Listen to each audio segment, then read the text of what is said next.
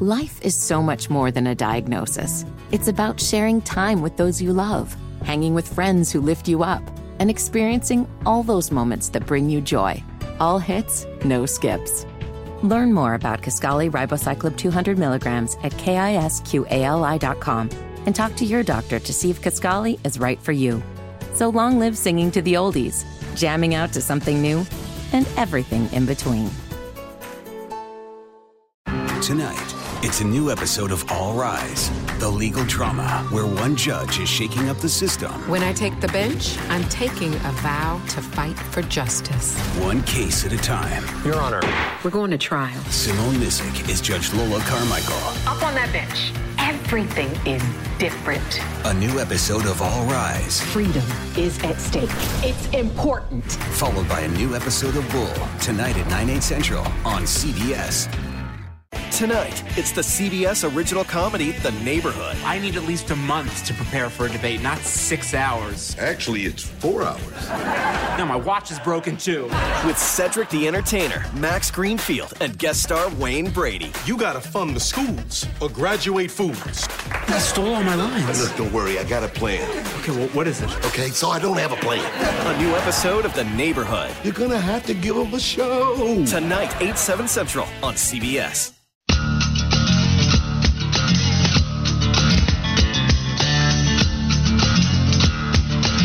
Kyle Bailey back with you on Sports Radio FNZ. Coming up in 40 minutes, we'll check in with Wilson and Parcell. They're taking the mic in about an hour, so we'll get to all that, plus more on the Panthers, as Matt Rhule got to the media a little early today. Speaking with the media right now, we'll give you a recap of that coming up in about 20 minutes, but right now, we go out to the Technicom hotline and we welcome back good friend of the show, head football coach of the Charlotte 49ers. He is back with us on the Technicom hotline, Will Healy, back in the clubhouse. Coach, what's up, man? How are you? Kyle, how's it going? Excellent. Things are good, man. They're really good. I'm feeling good on a Monday, and it looks more and more like we're going to give this college football thing a shot this fall. Is that the feeling you get?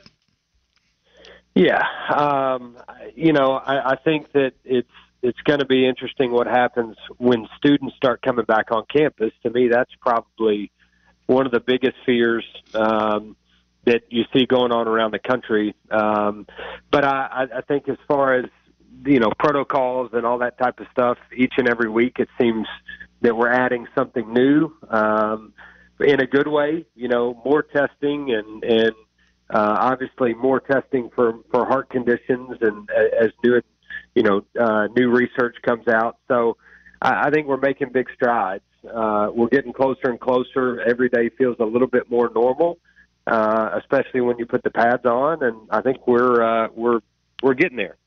Well, look, I would agree with you. Look, I don't want to go like full bookkeeper and go line item through your budget here, but how taxing is it to test the way that is being required to test to pull off a football season? I mean, I think it's going to cost a lot of money. Yeah. And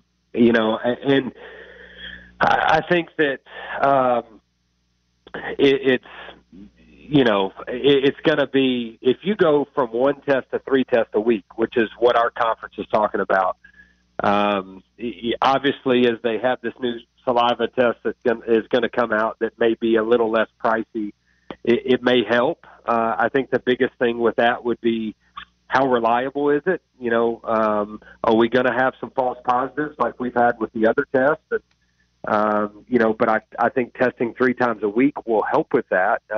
But it's going to get pricey. I don't think there's any doubt about it. But you don't have a choice. You've got to make sure not just what we're doing, but teams that we're competing against are doing things to make sure that the guys are putting on the field are healthy enough to go do it. And I think as we talked to our leadership council and our football team, that was the thing that came up. You know, I know we feel really good about our protocol, but how do we feel about the protocol of others?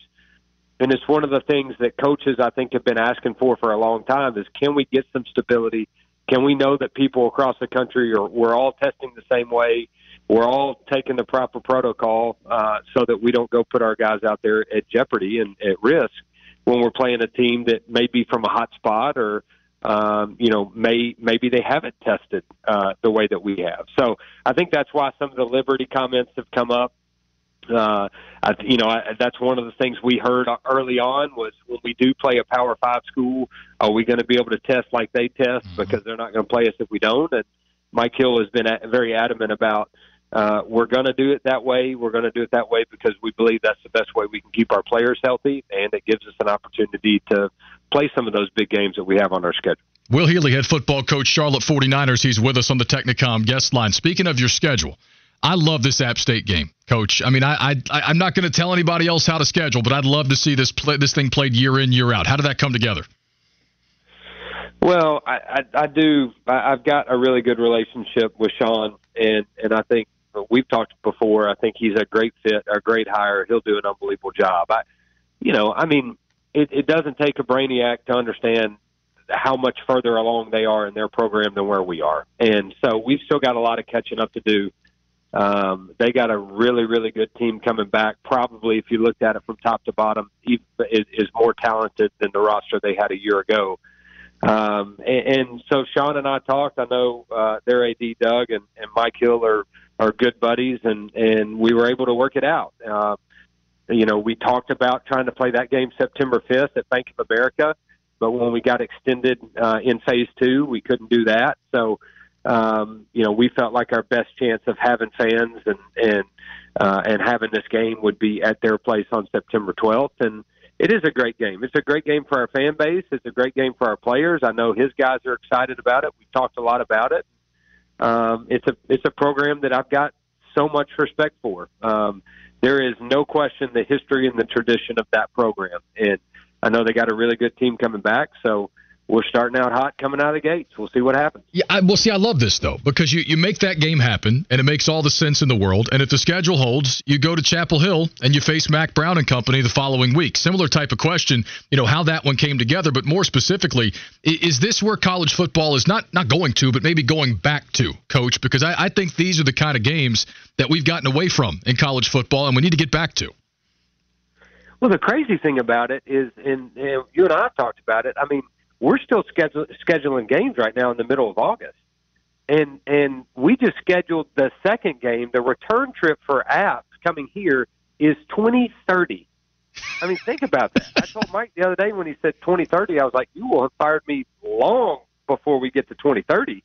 And we're talking about scheduling games less than a month from now. So it can be done, and it's actually been a lot of fun. A lot of credit to our administration, Chris Thomason and Mike Hill, for having good enough connections with guys in our state that we can call North Carolina, we can make it happen with Duke, and we can get an App State on the schedule. So it's been fun for me. Obviously, I've got a great relationship with Shawn Clark, and David Cutcliffe's been a mentor of mine for a long time, and Mac Brown is my go-to. So, administration's talking, coaches talking, and I think anytime we can play teams in-state, it does a lot for our fan base. I think it shows off the quality of athletes that are in the state of North Carolina, and you should get some regional and national attention, especially when you're talking about opening up with App, who I would argue is definitely a top 25 team, and then a top 20 team in North Carolina. That's a we got an NFC schedule. I don't think there's any doubt about it. I know you haven't had that much time with your team yet, but what are you learning about these guys? Well, I just think that every day we get into it, they're more and more at peace, and they kind of take a deep breath and say, "All right, this is happening." I think that our depth from top to bottom is a lot better than it was a year ago. We've talked about the productivity we lost, so we got to find some guys to fill some big shoes. But I really, and every coach in the country is going to tell you this, but I'm loving being a part of this team. And got really good leadership, got a really good group of guys that are committed to each other and have gone through a lot together. And, we want to go places we've never been, and to do that, I told them today, we got to do things we've never done. And so I think how they've handled their business the last 10 days and really the last 5 months has been exceptional. And, I'm looking forward to having a chance to see this team play on September the 12th. I know you can't spill the tea, and I wouldn't ask you to talk out of school here, but, when you talk to other coaches around college football right now about what's happening, about how to handle all of this, what are you talking about? What's the best advice you've gotten? Well, what's the temperament of your team? What are you telling your team? you know, what are some concerns that your guys have had that I probably need to address? I think Mac Brown has been great, you know, with, hey, here's how I'm communicating with parents. This is, you know, I've gotten the doctors on the phone and made sure that our parents understand our protocol and really an open forum to ask questions. So we're going to do that with our parents on Wednesday of this week. I've already had some conversations with them, but I think getting our doctors on the phone is extremely important, where everybody understands that we're going to take all the measures needed to keep these guys safe. And, you know, I've learned a lot from what's happened across the country, whether I've talked to other coaches or not. You know, where have the issues come up? The issues have come up when the players don't feel like they're communicated with well enough. You know, hey, you get a positive test. What's the protocol there? You know, ours has been, if we have a guy test positive, I think our players need to know about it. And they're going out there and they're going to practice and they need to know who tested positive. Also, from a contact tracing perspective, you know, I don't know what they do when they leave here. So if they were around this person more than we were able to see him, I need to know about that too. Hey, has anybody been around this guy more than what we've seen and you feel like you need to be quarantined for the next 14 days? And it's not, you know, I'm not mad at you. I really want to know, and I want to know what makes you feel comfortable and what puts you at peace. So communicating, I think positive tests is important. Communicating protocol is important. Why are we doing what we're doing? And then making sure, I mean, there's a bunch of articles that have come out about the mental health of these guys.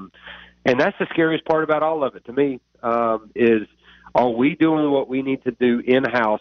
Do we have the resources around these guys that they need to make sure they're in a good mental space, and that when they go out there on the practice, they're able to take a deep breath and be at peace with who they are, what they're doing, and what we're doing to help them. And, you know, I saw a study the other day on Football Scoop posted it saying 1 out of every 4 18 to 24-year-old young men have contemplated suicide in the last 5 months. Mm-hmm. That's scary, man. Yep. I mean, that's terrifying to me. And so we talk a lot about that. We obviously, from a culture perspective, talk a ton about what's important to us and how we're going to live our daily lives. And, you know, I've gotten some really good insight from coaches around the country and what they're doing, and then how does that fit with what we do.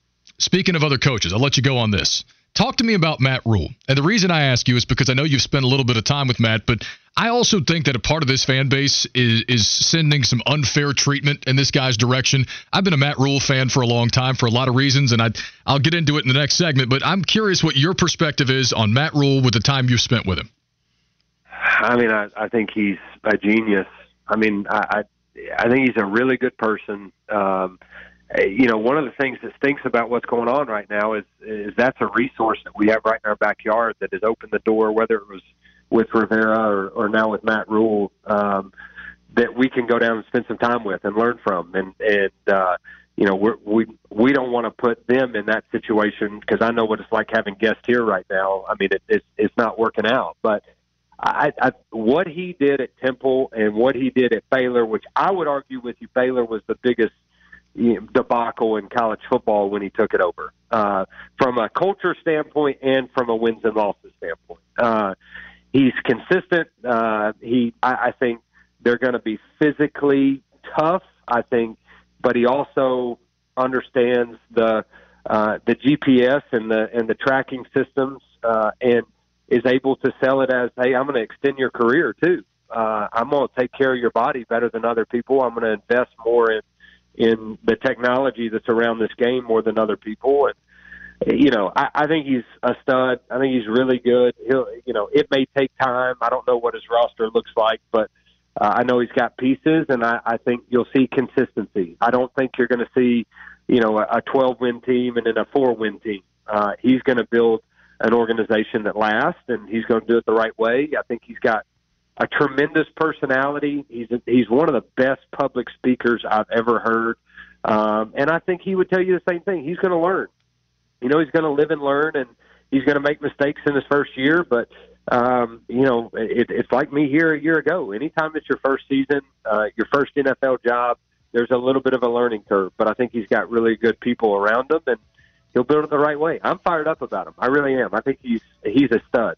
I'm right there with you. Coach, good to hear your voice, buddy. Glad you're doing well. Have a great week of practice. We'll talk to you next Monday. Thanks, Kyle. Have a good day. There you go, buddy. Will Healy, head football coach, Charlotte 49ers, with us there on the Technicom hotline. And I'm glad he said what he said about Coach Matt Rhule, because I opened up the show talking about this, and I want to come back to it on the other side, because on top of players saying what they've said about Matt Rhule, what Matt Rhule had to say yesterday about connecting with pros versus college guys, something else just came out minutes ago that further underscores why Matt Rhule is a guy you should probably like at least a little bit. I'll tell you next, here on the Clubhouse on Sports Radio FNZ.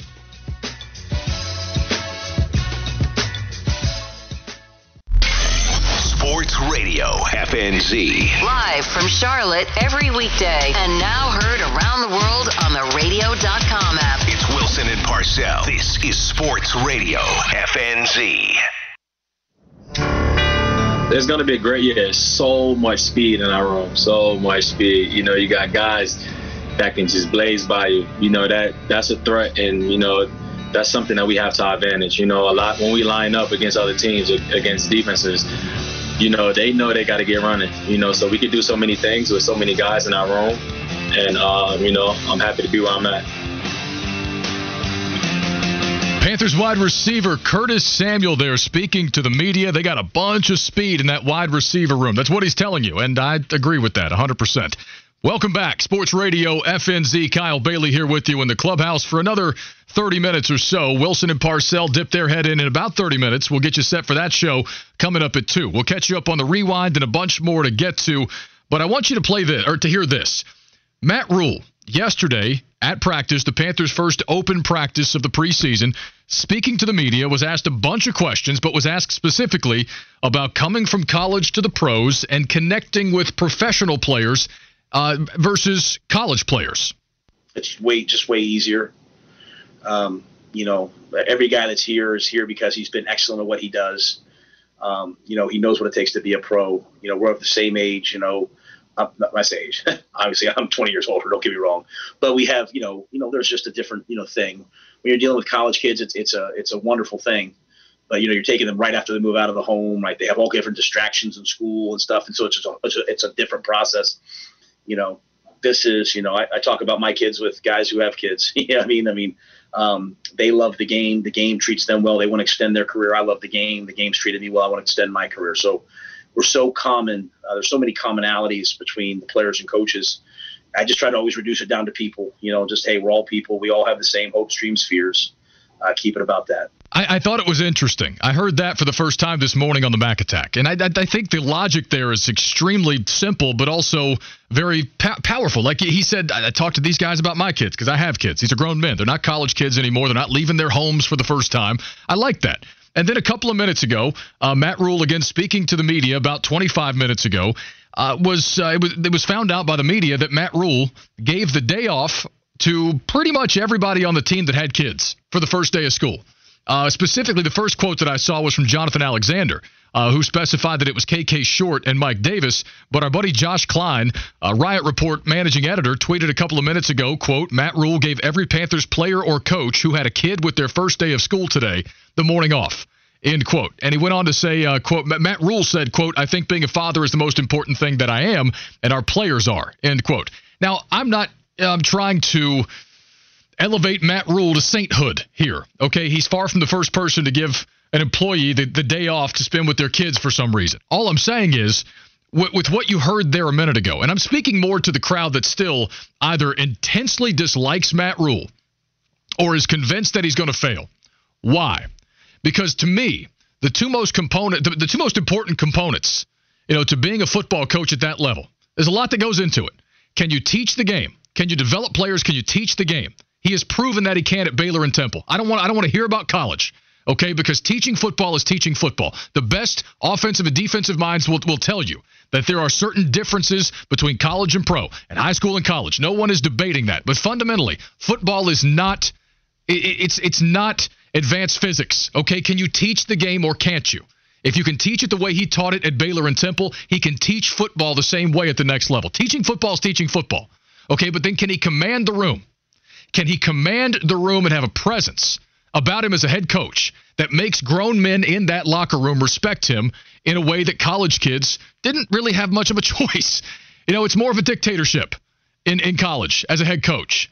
You're more like the president when you're an NFL head coach. You have power, but it's more limited. So Matt Rhule is, you hear glowing reviews from the likes of Christian McCaffrey, DJ Moore, Taylor Moton, Russell Okung. These guys are telling you they like the guy. They respect the way that he handles them. They respect the way that he treats them as grown men. You know, little things like that. Telling every player and coach on your roster, hey, if you have a kid starting school tomorrow, take the morning off, take your kid to school. That's awesome.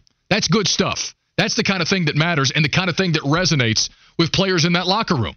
Because these are grown men with families and children and investments and homes and, you know, interests beyond football. And so for Matt Rhule to do that, it helps build positive equity in that locker room. It helps build trust in that locker room, right? Again, not nominating the guy for sainthood. I'm just telling you, these are the kind of things that will resonate in that locker room with those players. And maybe this isn't the locker room that, you know, really chases a Lombardi trophy, but it matters to them. And those players that won't be around next year will take that with them to other locker rooms, the other conversations they have with agents and GMs and other players across the league. This is a guy you want to play for. This is a guy who gets it. He treats you with respect. You know, he gave us the day off to take our kids to school on the first day of school. That's the kind of stuff that people remember. That's the sort of thing that makes a guy want to play for Matt Rhule. I love that about him. So all I'm saying is, if you're one of those, you know, that still is very skeptical of Matt Rhule. Look, if it's for football reasons, fine. We can debate football reasons all day long. What I see, though, is a lot of pettiness and a lot of resentment and lingering anger about the fact that your favorite player no longer plays in black and blue. Feel the way you want to feel, but don't pin that on Matt Rhule. Most of these decisions were made by David Tepper and Marty Hurney, to an extent. I'm not saying Matt Rhule has no hand in it, but I'm saying ultimately he's the football coach, right? The Cam Newton decision was made based on a variety of factors, not Matt Rhule saying, I don't want that guy. It wasn't Matt Rhule saying, I don't want that guy. Okay, I told you a couple of months ago, after Cam was released, I spoke to the front office. They were open to bringing him back, but not after they were told what they would have to do to bring him back. You can disagree with that, but that was their decision, a business decision. Cam Newton is far from the only victim of a business decision in the history of the NFL.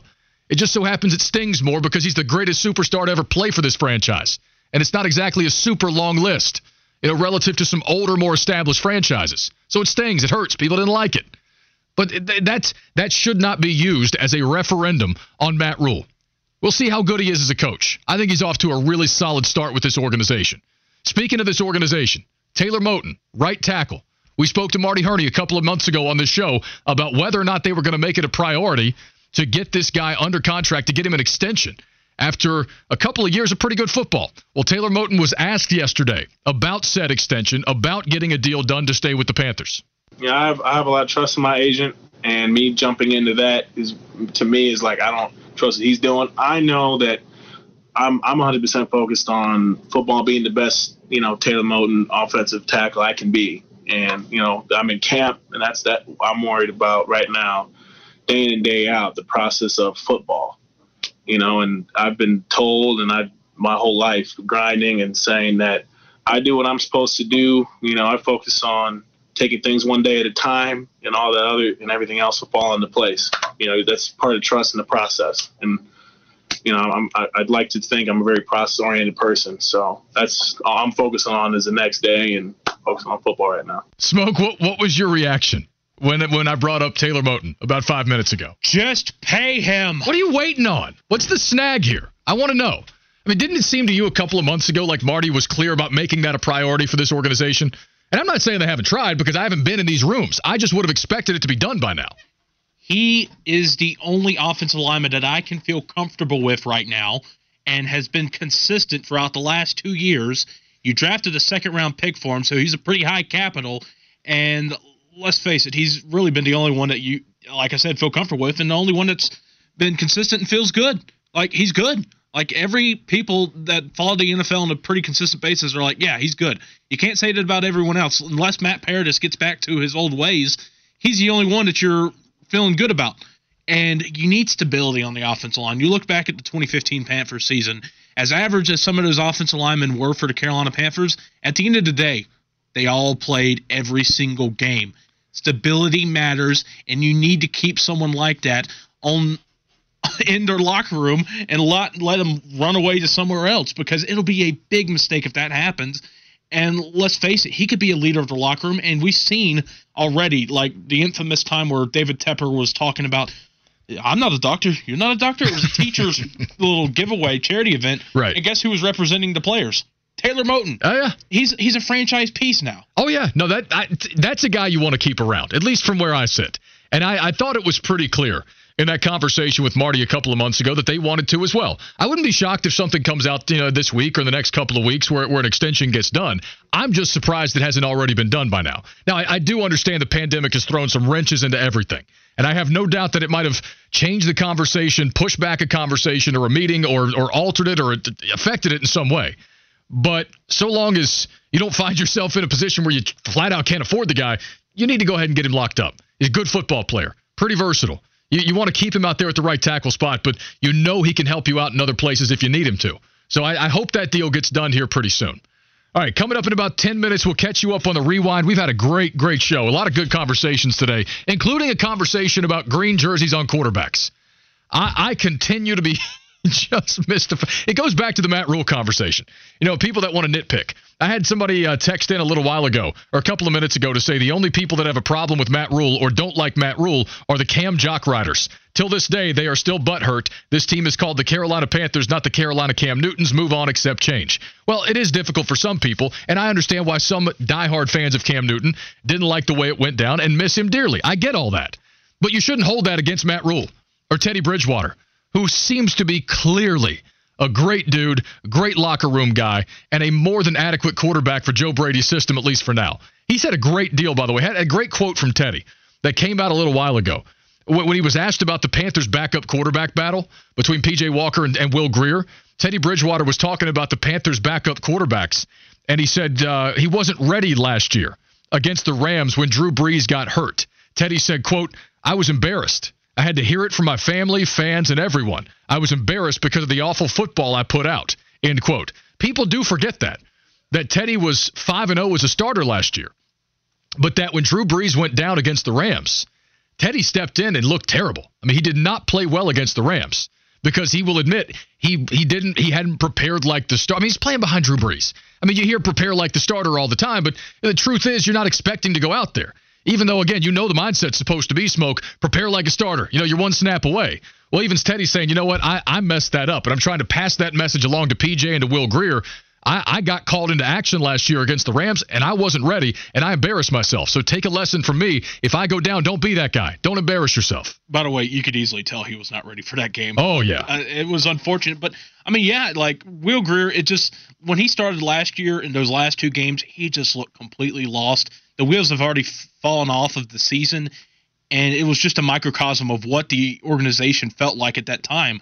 So I think it was unfortunate for him, and now he gets a second chance with a coaching staff that I think really likes him from his time at West Virginia. No doubt. We had Steven write in a couple of minutes ago to say, now that Rhule is getting into actual weekly press conferences, I've been struck by how casual and genuine he feels in a conversational tone. Hearing him when he's just talking, you can tell what made people like him at his previous stops. Steven, I appreciate the input there. I agree. It is striking. You can always tell, you get a pretty good indication of what kind of guy you're dealing with, be it football, business, radio, just personal life, based on what kind of references you get from other individuals, and what people are willing to go out on a limb and say about you. And the fact that this many people have been willing to come out and put it out there for the world to see that they think Matt Rhule is going to be a slam dunk success. Sal Palantonio saying he's going to win a Super Bowl in Carolina. I mean, all the people that we've talked to that cannot stop gushing about Matt Rhule. And there's still this angry, bitter faction of a fan base that wants to pin every single thing he says to the board as proof that he's, what, a malcontent, a liar, a bad liar? I don't know. Because his resume and the people who speak on his behalf will tell you the opposite. All right, we'll come back. We'll catch you up on the rewind. We'll talk to Wilson and Parcell. We got a lot to get to with those boys. They're coming up at 2 o'clock. Keep hitting us up. Asa Abloy phone lines, Building Center text line, 704-570-9610. And you can follow me on Twitter, @KyleBaileyClub. It's @KyleBaileyClub. And as we go to break, don't forget, if you need a date night movie tonight, The Peanut Butter Falcon. Shia LaBeouf, Dakota Johnson, hell of a flick. Set in the Outer Banks, shot in the Outer Banks, but not nearly as bad as the show, Outer Banks. This movie's fantastic. The Peanut Butter Falcon. All right, we'll come back. We'll hit you with the rewind. You're in the clubhouse on Sports Radio FNZ.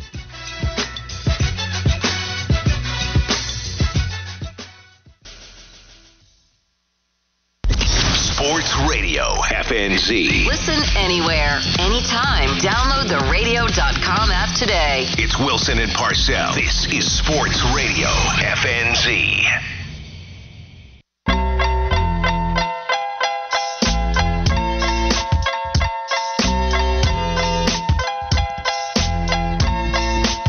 One final time here in the clubhouse on a Monday afternoon. Wilson and Parcell coming your way in about 22 minutes. Wilson and or Parcell should show up here in studio in the next couple of minutes. We got all sorts of news happening right now. The CFL, the Canadian Football League, just canceled its season minutes ago. That coming out of Sportsnet in Toronto. But not really shocking because we already know that the Toronto Blue Jays were looking for another home outside of Canada because they wouldn't let the Blue Jays play in Toronto. Canada, of course, taking a very stringent approach to the COVID-19 pandemic. So it was Myron, I think, a couple of minutes ago who sent me this and said, interesting, I want to hear your thoughts or something along those lines. Not surprised, Smoke, that the CFL is closing up shop based on what we've seen with the Blue Jays again. And I mean, I mean this with all due respect to the guys that play in that league. I don't think that anybody here in America is – I shouldn't say they're not going to notice it because that sounds bad, but I'm not going to notice it. I mean, I'm glad there's a place for players to go play professionally outside the NFL, and CFL certainly has a nice history, but I don't know anybody who watches the CFL personally. I mean, last time I remember really watching the CFL was when I was flipping the channels one night about 2 years ago, and then I see Shania Twain riding in with a bunch on the bobsled for a halftime performance in the Grey Cup. I'm like, what the heck is this? I was like, this is pretty cool. But, I mean, Canada has their priorities straight. They know which sport really matters, and that's why they have a bubble for hockey. And Canada. That's good stuff right there, Smoke. Canada. Toronto and Edmonton. I don't know. I'm just going to give up now. No, you should. I would recommend that, actually. Real quick on the Hurricanes, by the way. We haven't touched on them as much today, but Game 4 tonight, Canes and Bruins. I watched. Did you catch much of that game on Saturday? Because I did.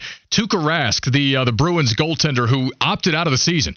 I think it was Friday that Tuukka Rask made it. Was it early Saturday morning? Was it the same day of the game? Yeah, 2 hours before the game. That's right. It was 2 hours before the game. Tuukka Rask, Bruins goaltender, saying that he was opting out because – well, the safety reasons, but also it didn't feel – that part was interesting that he said it didn't feel like playoff hockey because they're playing in an empty arena and there's nobody watching there on the ice. It just didn't feel like playoff hockey to him. So Tuukka Rask opts out of the NHL playoffs, but then the Canes can only muster a single goal and drop Game 3 and fall behind 2-1. Yeah, and that was a fluky goal as well. Yes, it was.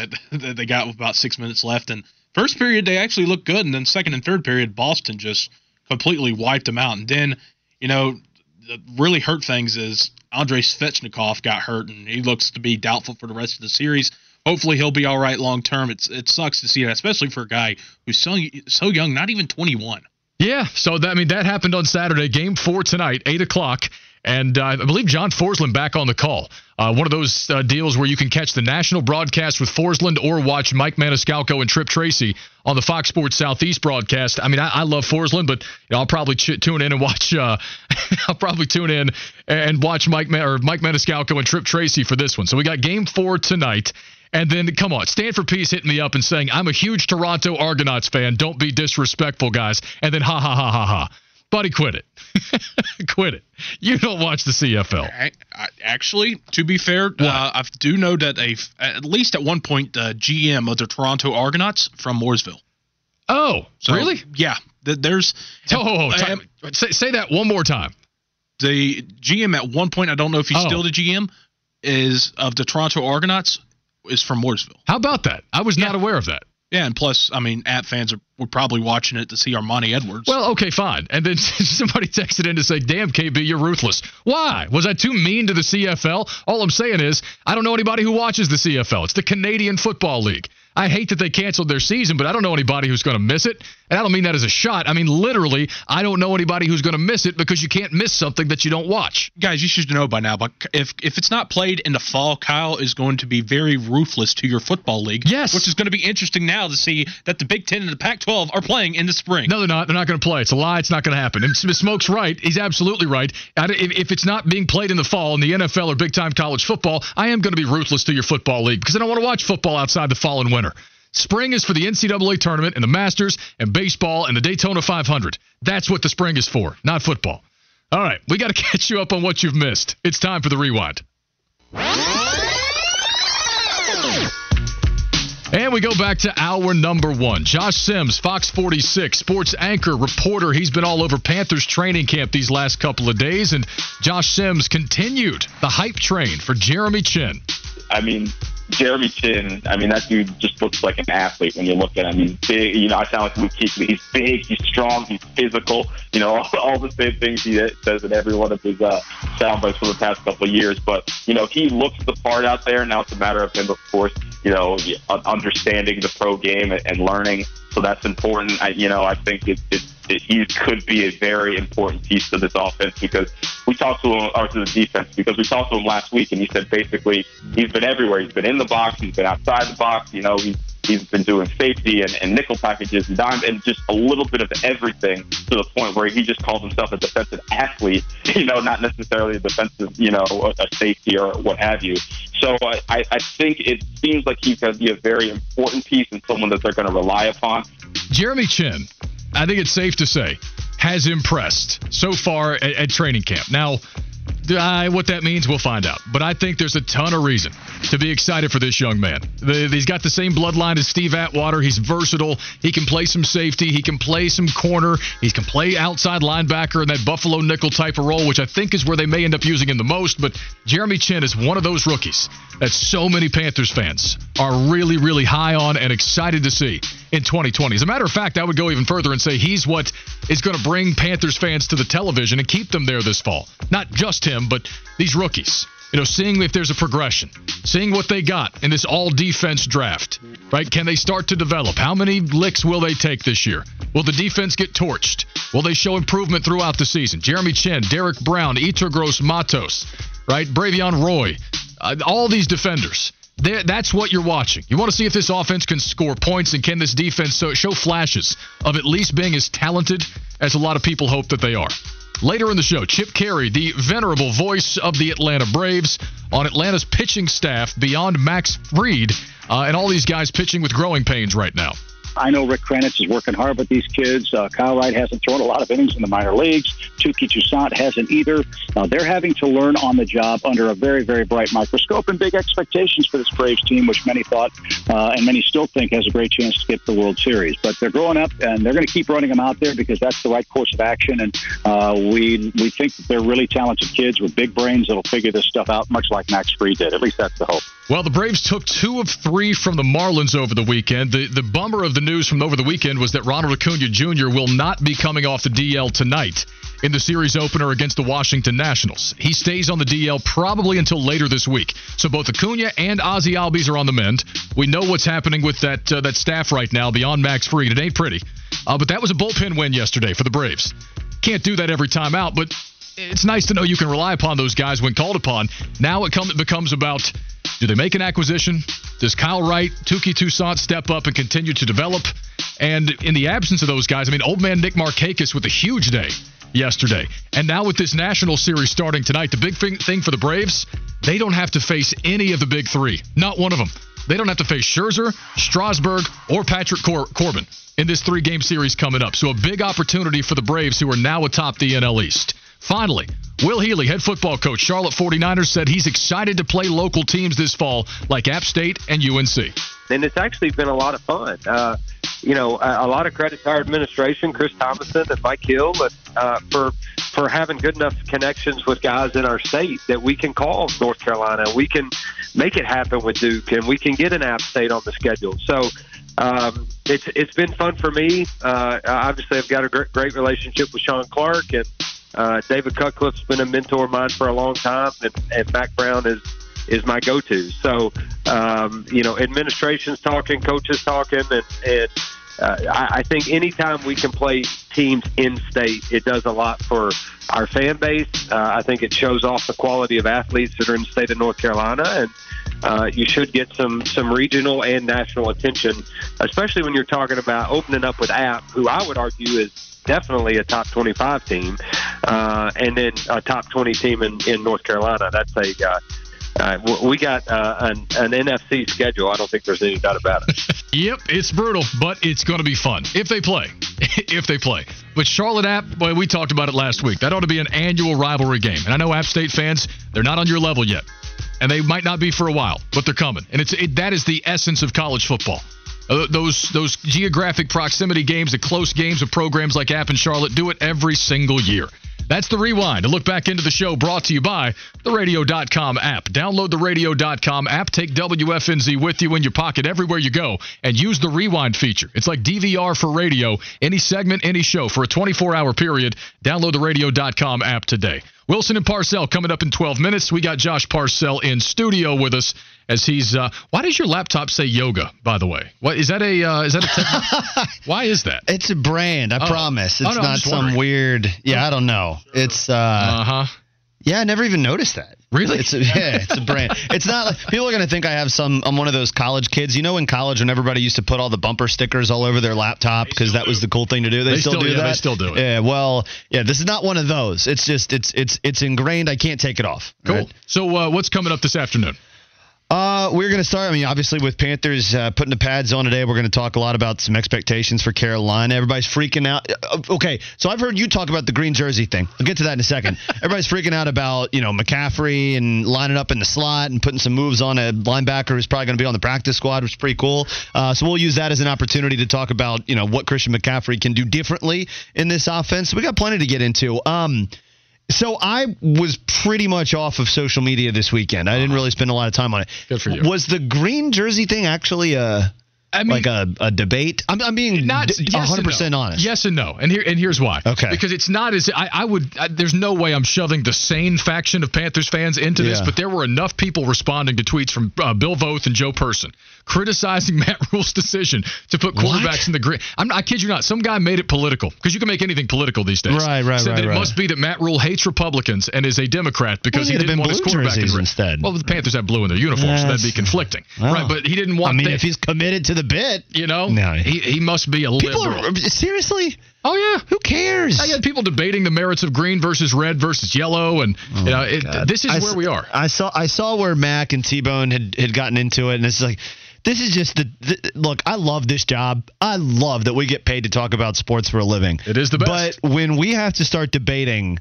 which color the quarterback should wear in practice, I'm out. Like I can't do this anymore. That is painful that people actually take this that seriously, that they're offended by the color of the jersey the quarterback is wearing in practice. That, or you leverage it into a political talking point or something to get angry about. I'm impressed by the mental gymnastics that some people are able to do. I've never seen some people, and I want to emphasize some people, hate on a man for no reason as much as they do Matt Rhule right now. It's unbelievable to me. Everybody who's ever met the guy can't say enough nice things about him, but you got 100 schmucks on Twitter who want to bag on him. He's a liar! Oh, my God. Liar!